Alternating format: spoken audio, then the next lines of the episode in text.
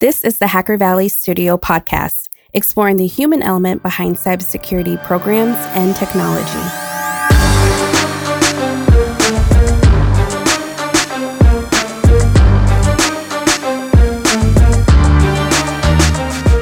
Look, we've all been down the path of integration, normalization, and operationalizing our security data.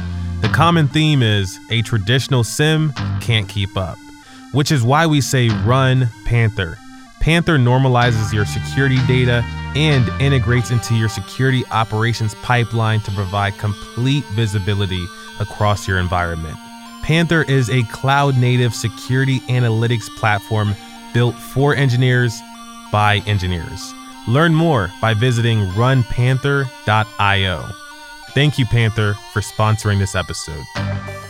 What's going on, everyone, and welcome back to the Hacker Valley Studio podcast. One question I have for all the listeners is, what do you call cyberspace in space? I've always been a space fan, so has Chris. We had a lot of questions about what is the evolution of cybersecurity in space. So we brought in an expert. This episode, we speak to Frank Pound, founder and president of AstroSec, and we had a great conversation with Frank about all things cybersecurity and space related.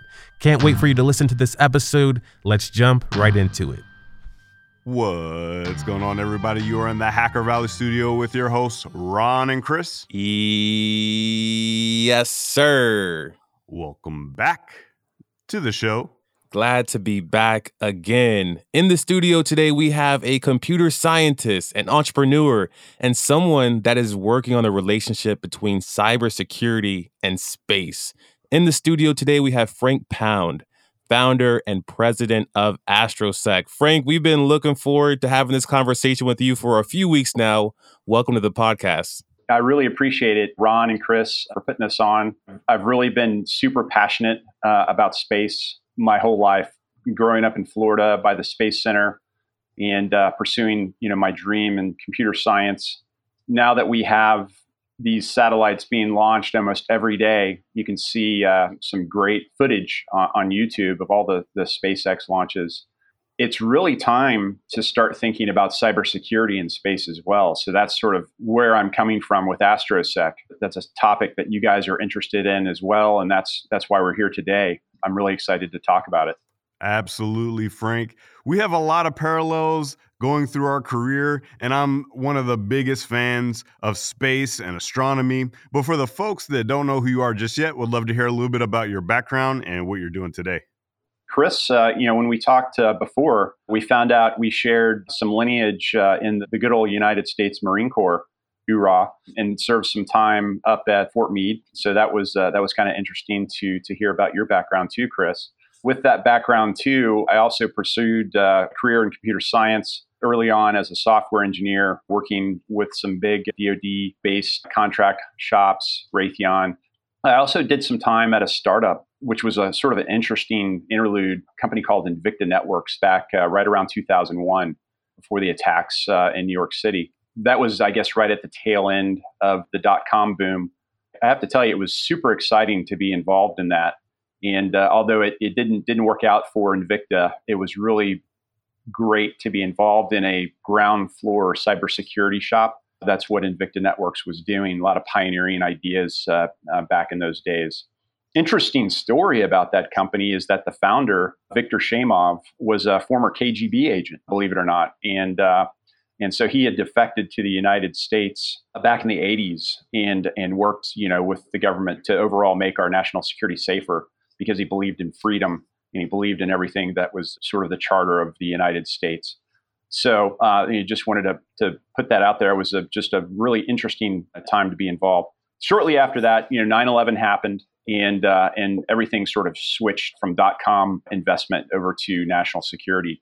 And I ended up taking a job with a, a company that was developing cybersecurity tools for the government. And to me, that was uh, super rewarding. I was I was taking all the knowledge that I had learned at Invicta and also my programming experience at, at Raytheon and computer science degree, and applying that to national security in the uh, cybersecurity arena. This is, you know, way back in the in the early two thousands. At the same time, I was still in the Marine Corps Reserves. In two thousand three, I got recalled and I deployed overseas in Baghdad for uh, about eight months. And right there, it's sort of in the thick of things, and got to see firsthand, you know, some of the, the cybersecurity tools, you know, and the results of those things uh, over there. And so working alongside the literally the same customers that I was supporting as a contractor, that was a really valuable experience. And I wouldn't trade that experience for anything to work alongside those folks. So I continued to do the cybersecurity work for the for the government, and uh, eventually, years later, it was about twenty thirteen, twenty fourteen, I got a call from this organization called DARPA, the Defense Advanced Research Projects Agency, and several of my my peers had had ended up you know taking jobs there as program managers. And uh, one thing about DARPA to know is is it, is it is a government organization, but one thing about the people who work there, uh, the program managers who manage all of the scientific research, those are sort of temporary jobs. They're not tenured, unlike a lot of other government positions where you get the job with the government and then you pretty much can stay until you retire. DARPA is different in that way. It's a science and technology organization within the government, and it basically performs the work of, say, like a venture capitalist would in Silicon Valley, looking out at all the five to ten to twenty-five year in the future technologies and deciding which ones need to be invested in. And, uh, and they also look at people who would be best suited to help them uh, make those good investments. And as such, you know, we're sort of, they bring us in, we, we execute some work and we bring in some programs, and then they kick us out and they bring in the next batch. And so, so that's an interesting model. So as soon as you show up at DARPA, you know, the clock is ticking. And so there's a, there's a little bit of pressure to perform some pretty intense work, to, you know, do that research, to find these technologies. And then you have to find the companies in the contractor base that can help you realize the vision. And so while I was at DARPA, I was there for five years. I ran some rather large programs involving uh, big cybersecurity operational uh, platforms. Some of those tools and, and capabilities have transitioned to Cyber Command and to the other forces. And I also did a, quite a bit of uh, classified work as well, with some very interesting programs. So as the clock wound down and it was, you know, sort of time for me to leave, I was thinking about, you know, what am I going to do next? Am I going to go back to my contractor job, you know, doing the, the same thing that I was doing before? And I, am I going to go into the commercial industry and, and, you know, work alongside one of my friends? I mean, dozens of my friends have started companies themselves, and, and many of them are doing very well for themselves now in, in the cybersecurity market. And, uh, and I thought to myself, you know, being here at DARPA, I realized I had visibility into a lot of different domains. And one of the domains that I had visibility into was new space. DARPA had a lot of programs uh, kind of getting after new space. And one of those was DARPA Launch Challenge, which was sort of looking at companies that were out there looking to build small rockets that could get satellites up to space very quickly. There was a, also a, a lot of programs at DARPA investigating small satellite technology, new materials for s- small satellites, like solar panels and flat panel antennas and things like that. And I was thinking to myself, this is amazing, the pace of development and, and technology maturation that's that's coming out of this organization and, and getting, you know, out there and being demonstrated.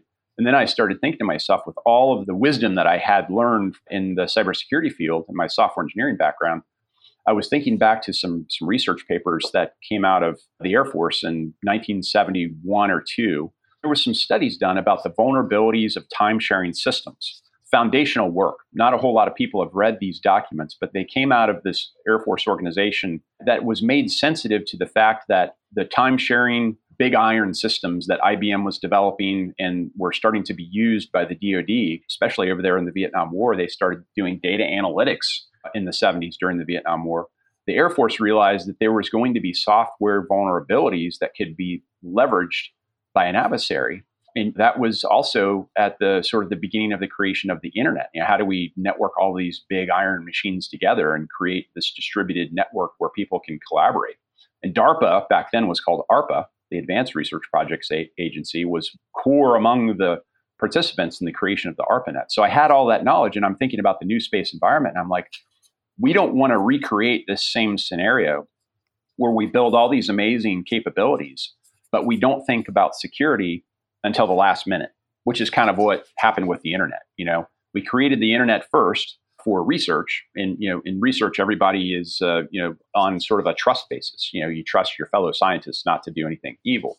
And then the, the internet got commercialized. You know, it got released to the to the commercial world, and then you know, start to get into these security issues with ransomware and intrusions and intellectual property spying, and then the government starts putting lots of information on the internet, and then our adversaries, you know, want to get that information too. So we started off sort of on a bad foot with security.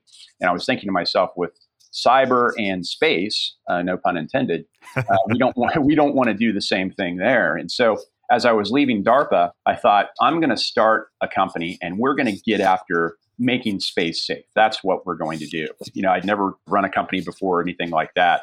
And so no more safety of a government job, no more safety of a job, period. And I started up this company, and I started talking about my ideas, and gradually, you know, using some of the relations that I had, convincing people that this was indeed something we needed to work on. That's how I, how I started AstroSec. Here we are. AstroSec is involved with, you know, several of these challenges that have come out of the Air Force, chiefly called Hack-A-Sat. And we've been, you know, just blessed to be involved in that. We're acting out our passions and our vision uh, to make space safe. And so so that's kind of where we are right now today, talking to you guys, and, and I'm really excited about it. For everybody out there that's listening, if you could summarize the problem statement for cybersecurity and space, what would that be, and how are we taking steps in order to fix that? Well, I think it all boils down to the efficiencies gained through the democratization of the technology, which is great. So when I say democratize technology, what I'm talking about is the democratized launch services, getting a mass uh, up in orbit around the planet.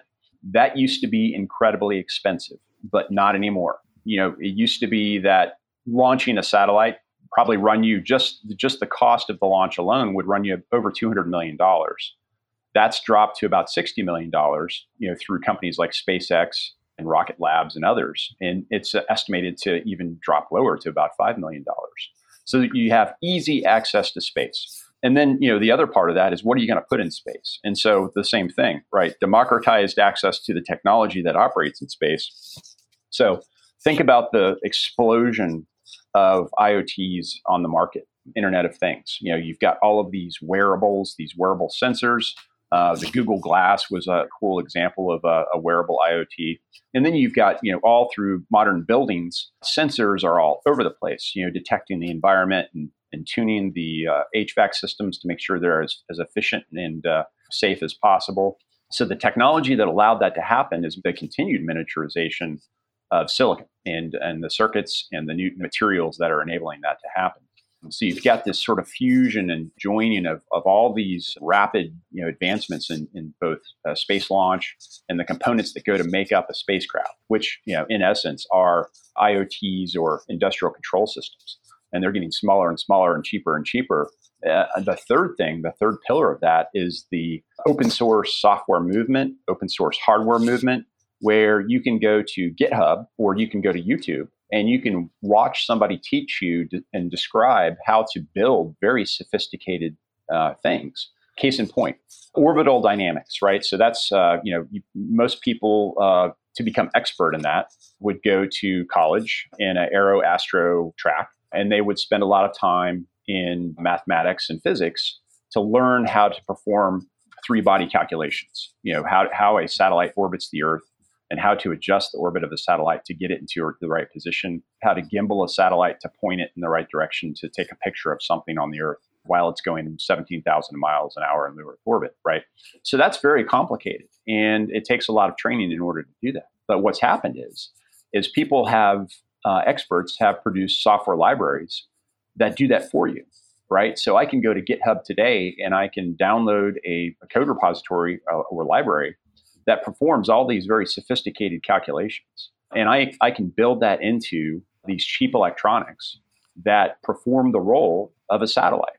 I can do that today. And many people are doing that. And uh, as I was sort of researching this phenomena, I came upon a high school in California that was uh, building a satellite. And the satellite was built by this high school out of Irvine, California. And the name of the satellite appropriately was called Irvine. They built two of them. There was an expose on, on one of their websites where they, they showed the science lab at the high school.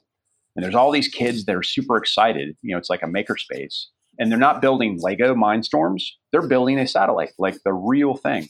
And uh, and I thought to myself, I'm, I'm like, this is amazing, right? I, I just, this has never really happened before, where this kind of capability. You know, twenty years ago, the only people building satellites were the United States, Russia, and China. right? You know, big, uh, you know, big nation states that had massive budgets. And in addition to, you know, telecommunication systems, those satellites that we were building were also uh, military specific satellites with military purposes.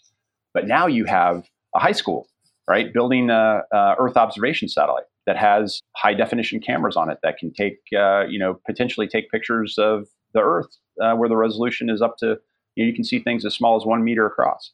And so I'm thinking to myself, you know, there's a lot of software that goes into that. Where are they getting all this software? And then I started thinking, you know, who's gone through all of that software and checked it to make sure that it's safe, free of bugs, uh, and free of vulnerabilities? And I don't think a lot of that has taken place. Now, it's not entirely the case, right? Because a lot of these satellites might run some version of Linux, right? So Linux is an open source operating system used all over the place. Every, every you know, Amazon uses Linux, right, in their cloud, A W S. Microsoft probably uses some version of Linux in Azure.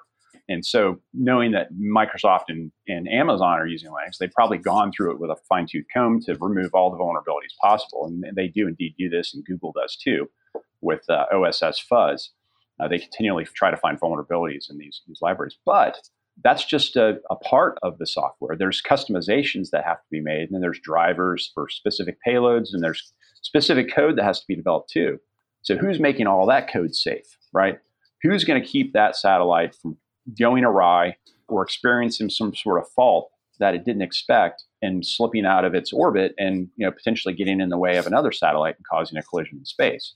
That can be compounded. You know, there was that famous movie uh, with Sandra Bullock several years ago, Gravity, and uh, and you saw sort of the worst case scenario of what can happen when there's a small collision in space. It just compounds itself. Oh yeah. Um, now people will argue, they'll say, well, space is very sparse. Even in low Earth orbit, if we launch thousands of satellites, it's still the chances of that happening are very small.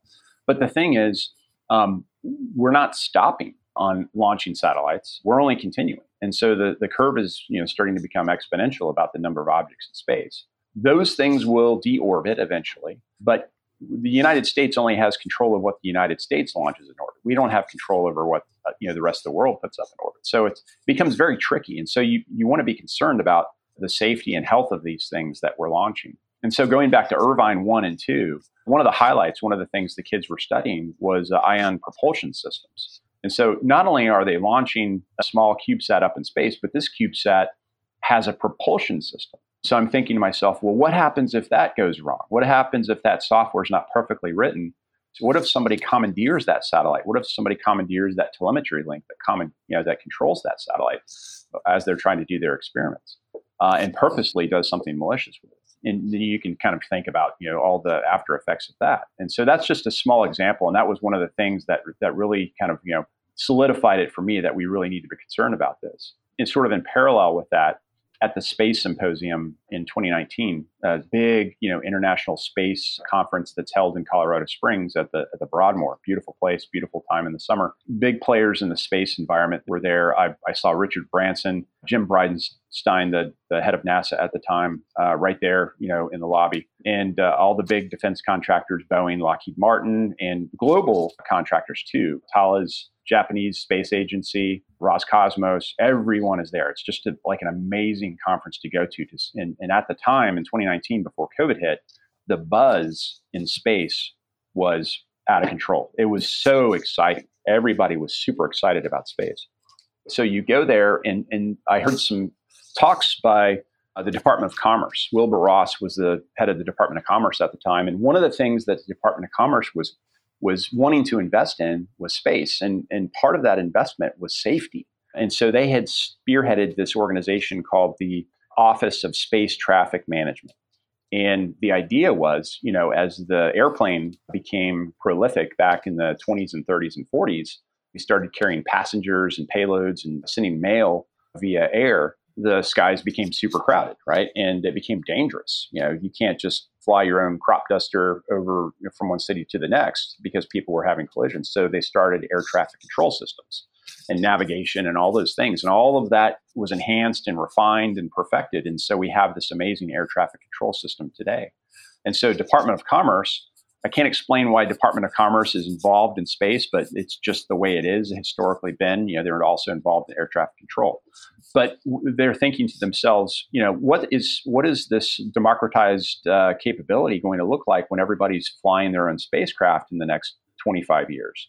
The skies are going to be incredibly crowded. Not only are we going to have to worry about airplanes taking off, we're going to have to worry about rockets taking off and launching satellites. And we're going to have to worry about low Earth orbit and, you know, all of the things that are, you know, zipping around at seventeen thousand miles an hour, five hundred miles up in the sky, you know, in various different orbits. You know, how do we manage that? Department of Commerce, I think, was looking at this sort of fusion of air traffic control and space traffic control into sort of this big situational awareness capability where regularly going to space for the purposes of, of getting somewhere very fast. And you saw Richard Branson just do that.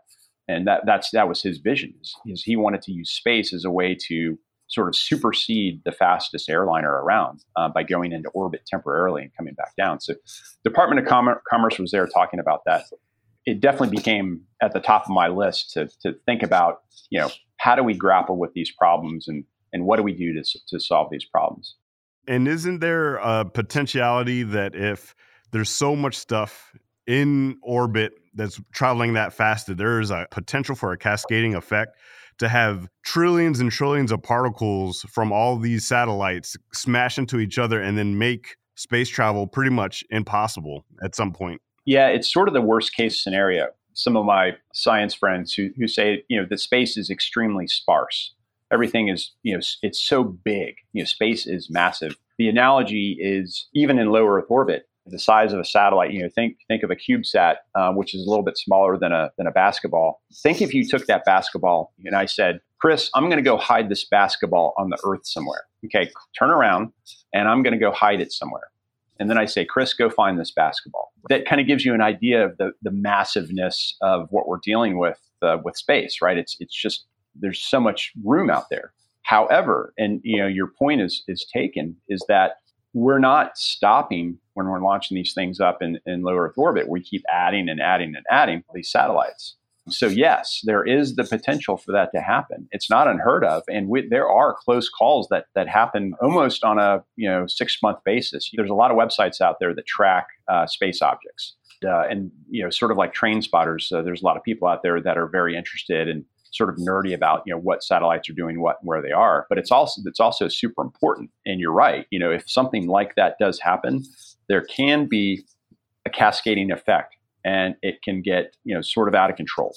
The potential for that happening is super low, but the potential exists, right? And I, and I I'll cite like you know some other sort of catastrophic things that where the potential was really really low, but it happened anyway. You know, uh, in, in sort of extreme examples here, I'll, you know, um, the nine eleven example.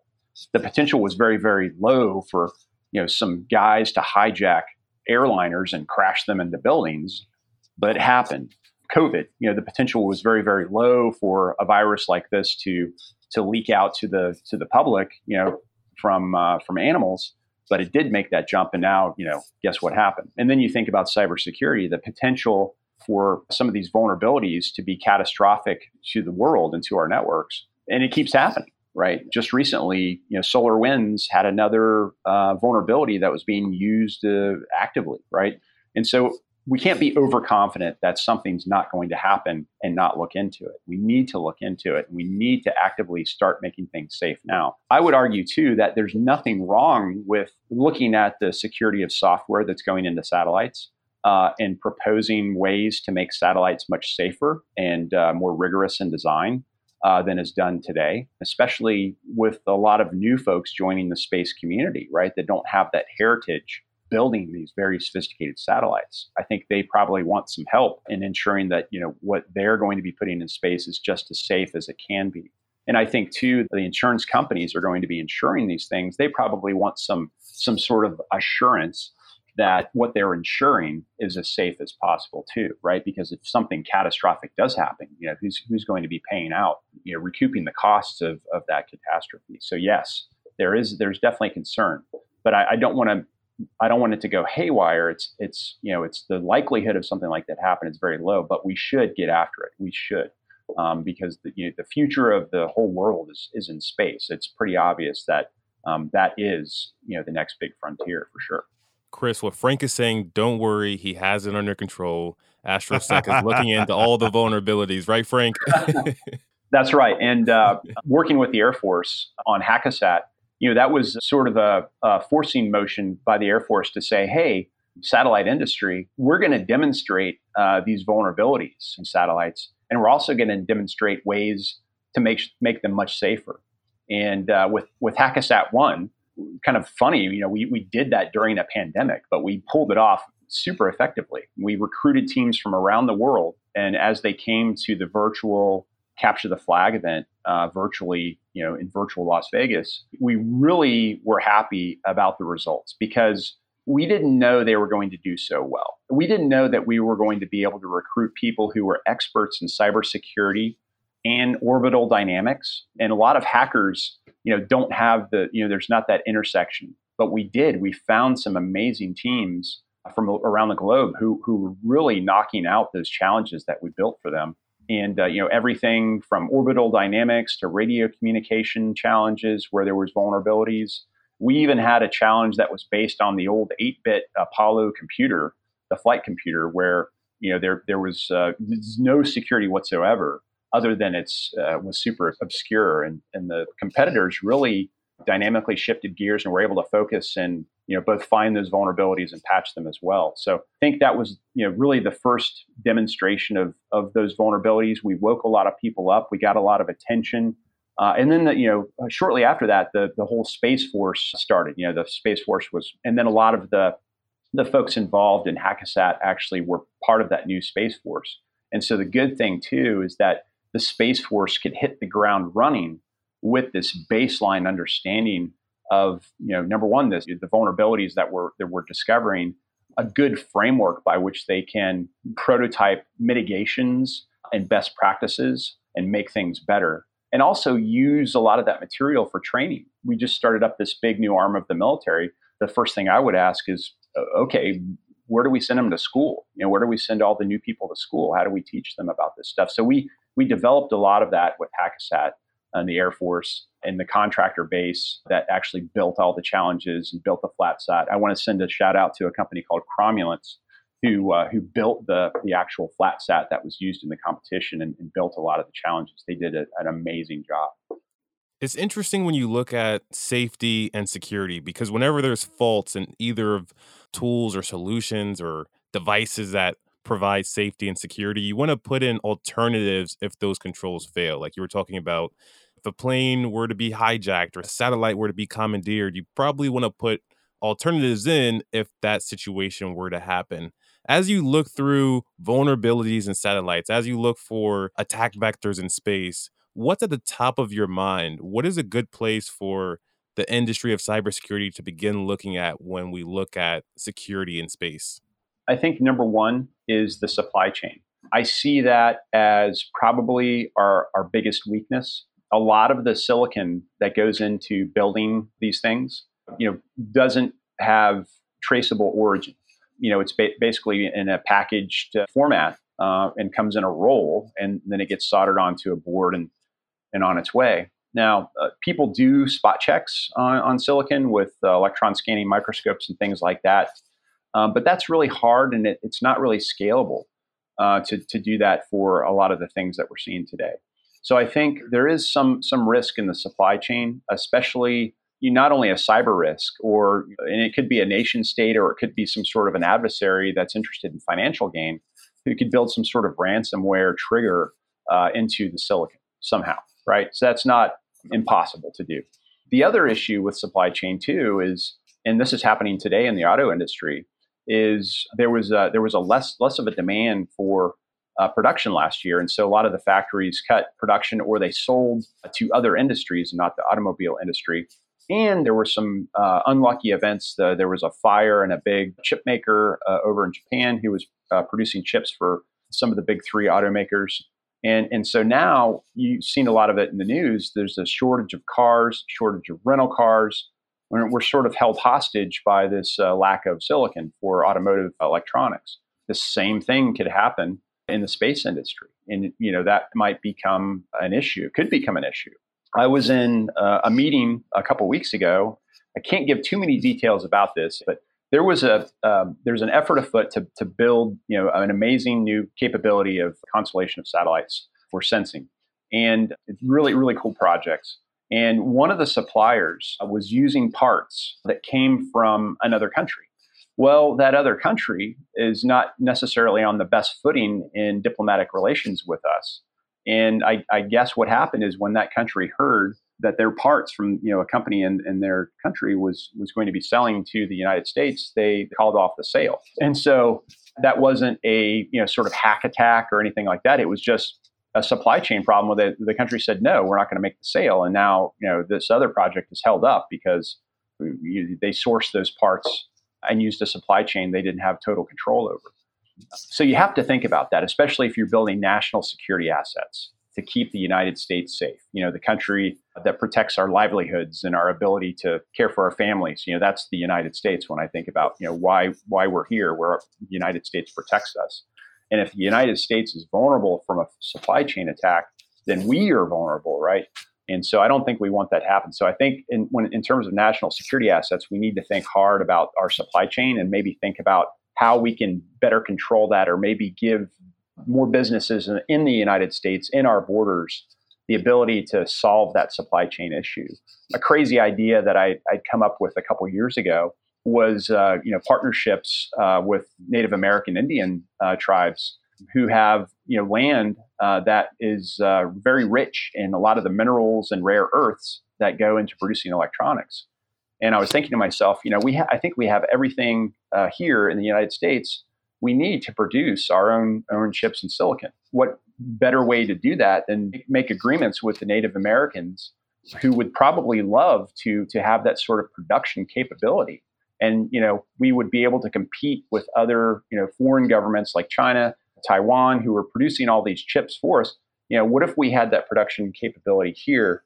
And we actually gave back to the to the Native Americans. So I, I, I, it was kind of a crazy idea. I, I, there's actually some talk of doing that. There is a supply chain issue. So that's probably the number one concern. Number two would be software. More software equals more bugs. I mean, those bugs can be mistakes, can be malicious. You know, software developers can be you know malicious. And so some of these uh, open source third-party libraries may contain backdoors. We don't know that for sure. So I think in terms of software, one of the things that that needs to be done is much better analysis of the software. And it's hard. That's probably one of the hardest problems there is, is to is to provide some sort of confidence that software is safe. And that's sort of some legacy technical baggage that we have from the sixties, when we were rapidly developing new computers and needed software and programming languages so we could write software for this new equipment, new hardware that I B M was was chiefly producing. And the choices were made back then to use computer languages that were what were called sort of ambiguous. They would behave when compiled in ways that weren't necessarily predictable. And so there was a chance to use computer languages that were mathematically provable. You know, when you write the code, there's only one way this code is going to work. And it, it wouldn't allow for race conditions or misuse of, of buffers and, and things like that. So because it was all sort of mathematically proven. But we didn't we didn't do that back then. And so now we're kind of dealing with all of this ambiguity in the way we write software. And it's a super hard problem to deal with. It's impossible to distinguish between malice and mistakes because of that, right? So what do we do? What do we do to, to account for the software that's that's uh, sort of out of control? For the most part, it works, right? Every you know, I've got a computer today and I'm using it for this podcast and it's working just fine. And there's billions of you know things happening right now. However, that doesn't mean it's bug-free. There's probably millions of bugs in the software that just have not been discovered. So what do we do? How do we how do we kind of tease out all of these bugs? And one of the ways you do that is with this technique called fuzzing. And fuzzing is basically the idea of I don't have the the time or resources to to go through every single line of code by hand with a team of people. But what I can do instead is I can find the interfaces that let me use this code, like the A P I interfaces, like you know, printf is an A P I interface. And what I can do is I can feed malformed input, fuzzed input into all of these A P I interfaces and monitor the software and see how it behaves, make sure that you know it, if it encounters this bad input, it knows to reject it or handle it appropriately. Um, and so there's a lot of activity in the fuzzing uh, domain, I, I guess. And actually, DARPA did a did a big program called Cyber Grand Challenge, where they they built a uh, sort of instrumented operating system from scratch, and they had a, a team of competitors whose goal was to find all the vulnerabilities in this operating system, you know, through any way that they saw fit. And and most of them used, you know, some derivative of fuzzing, although they did it in a very sophisticated way. And it was it was pretty amazing. These fuzzers would find the vulnerabilities, but not only that, they would automatically patch the code as well. So I think for this number two concern of software, I think one of the things we need to think about hard in the space community and cybersecurity is taking a lot of those automated systems and applying it to the software that's going into the spacecraft and also into the payloads. Uh, when I say payloads, I mean uh, the imagers and the, the things that are performing the, the work of making money for the spacecraft. You know, spacecraft by itself doesn't do much except stay in orbit. So you have these payloads that actually are the moneymakers. And so all of that is driven by software. And uh, and providing, you know, some sort of automated testing, fuzzing, uh, and analysis tools uh, to uh, to these uh, small companies, I think would be would be great. You know, it, it w- imagine an environment where where I'm a small uh, satellite developer, uh, like this high school in Irvine, and I can take my satellite, my source code, and I can hand it over to a group who will do this independent validation of it. And I'll, I'll analyze the hardware.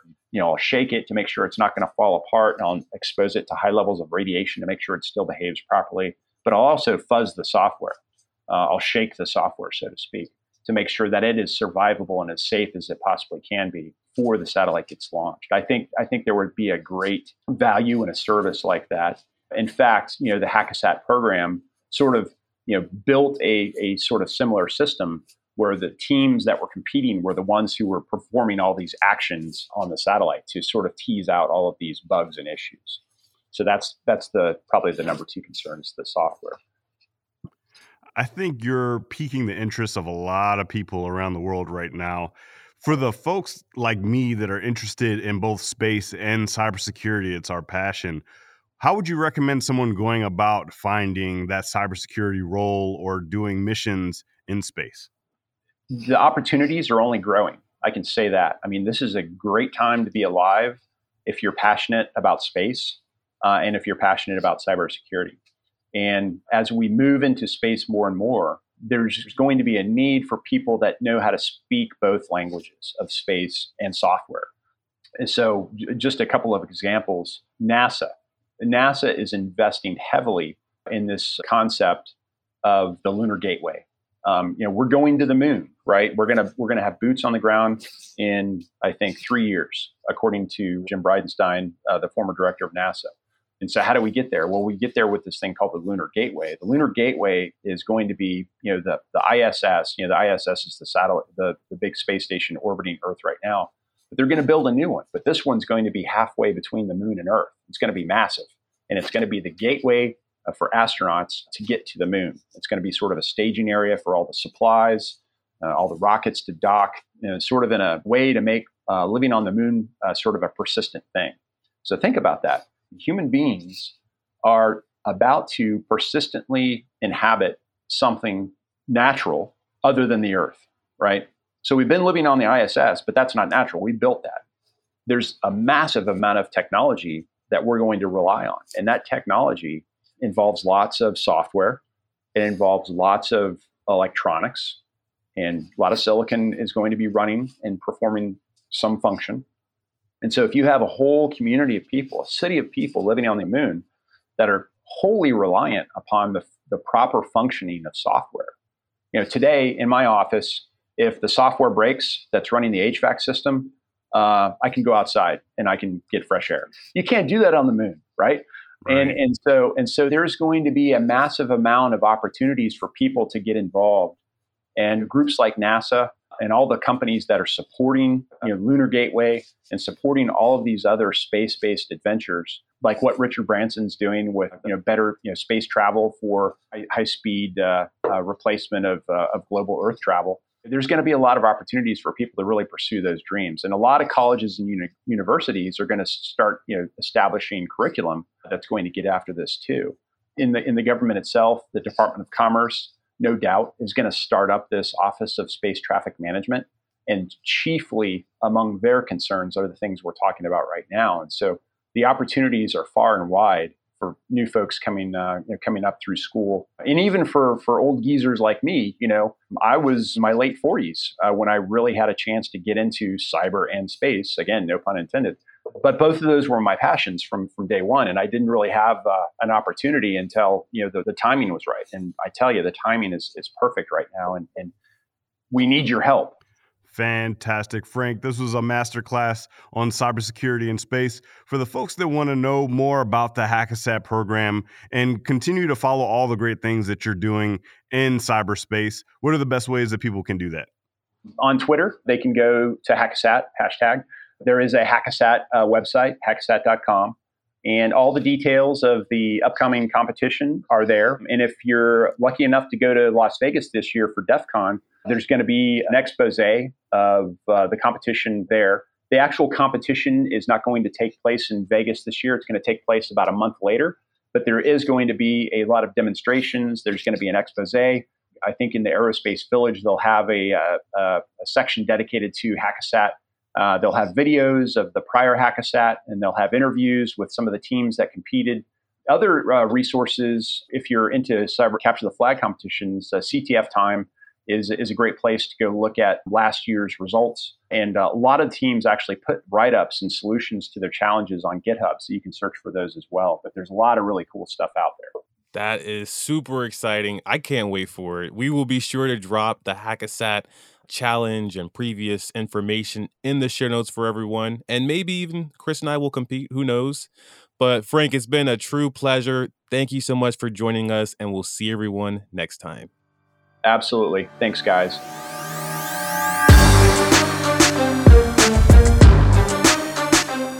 If you found value in this content, it would mean the world to us if you shared it on social media, sent it to a friend, or talked about it over coffee. Thank you.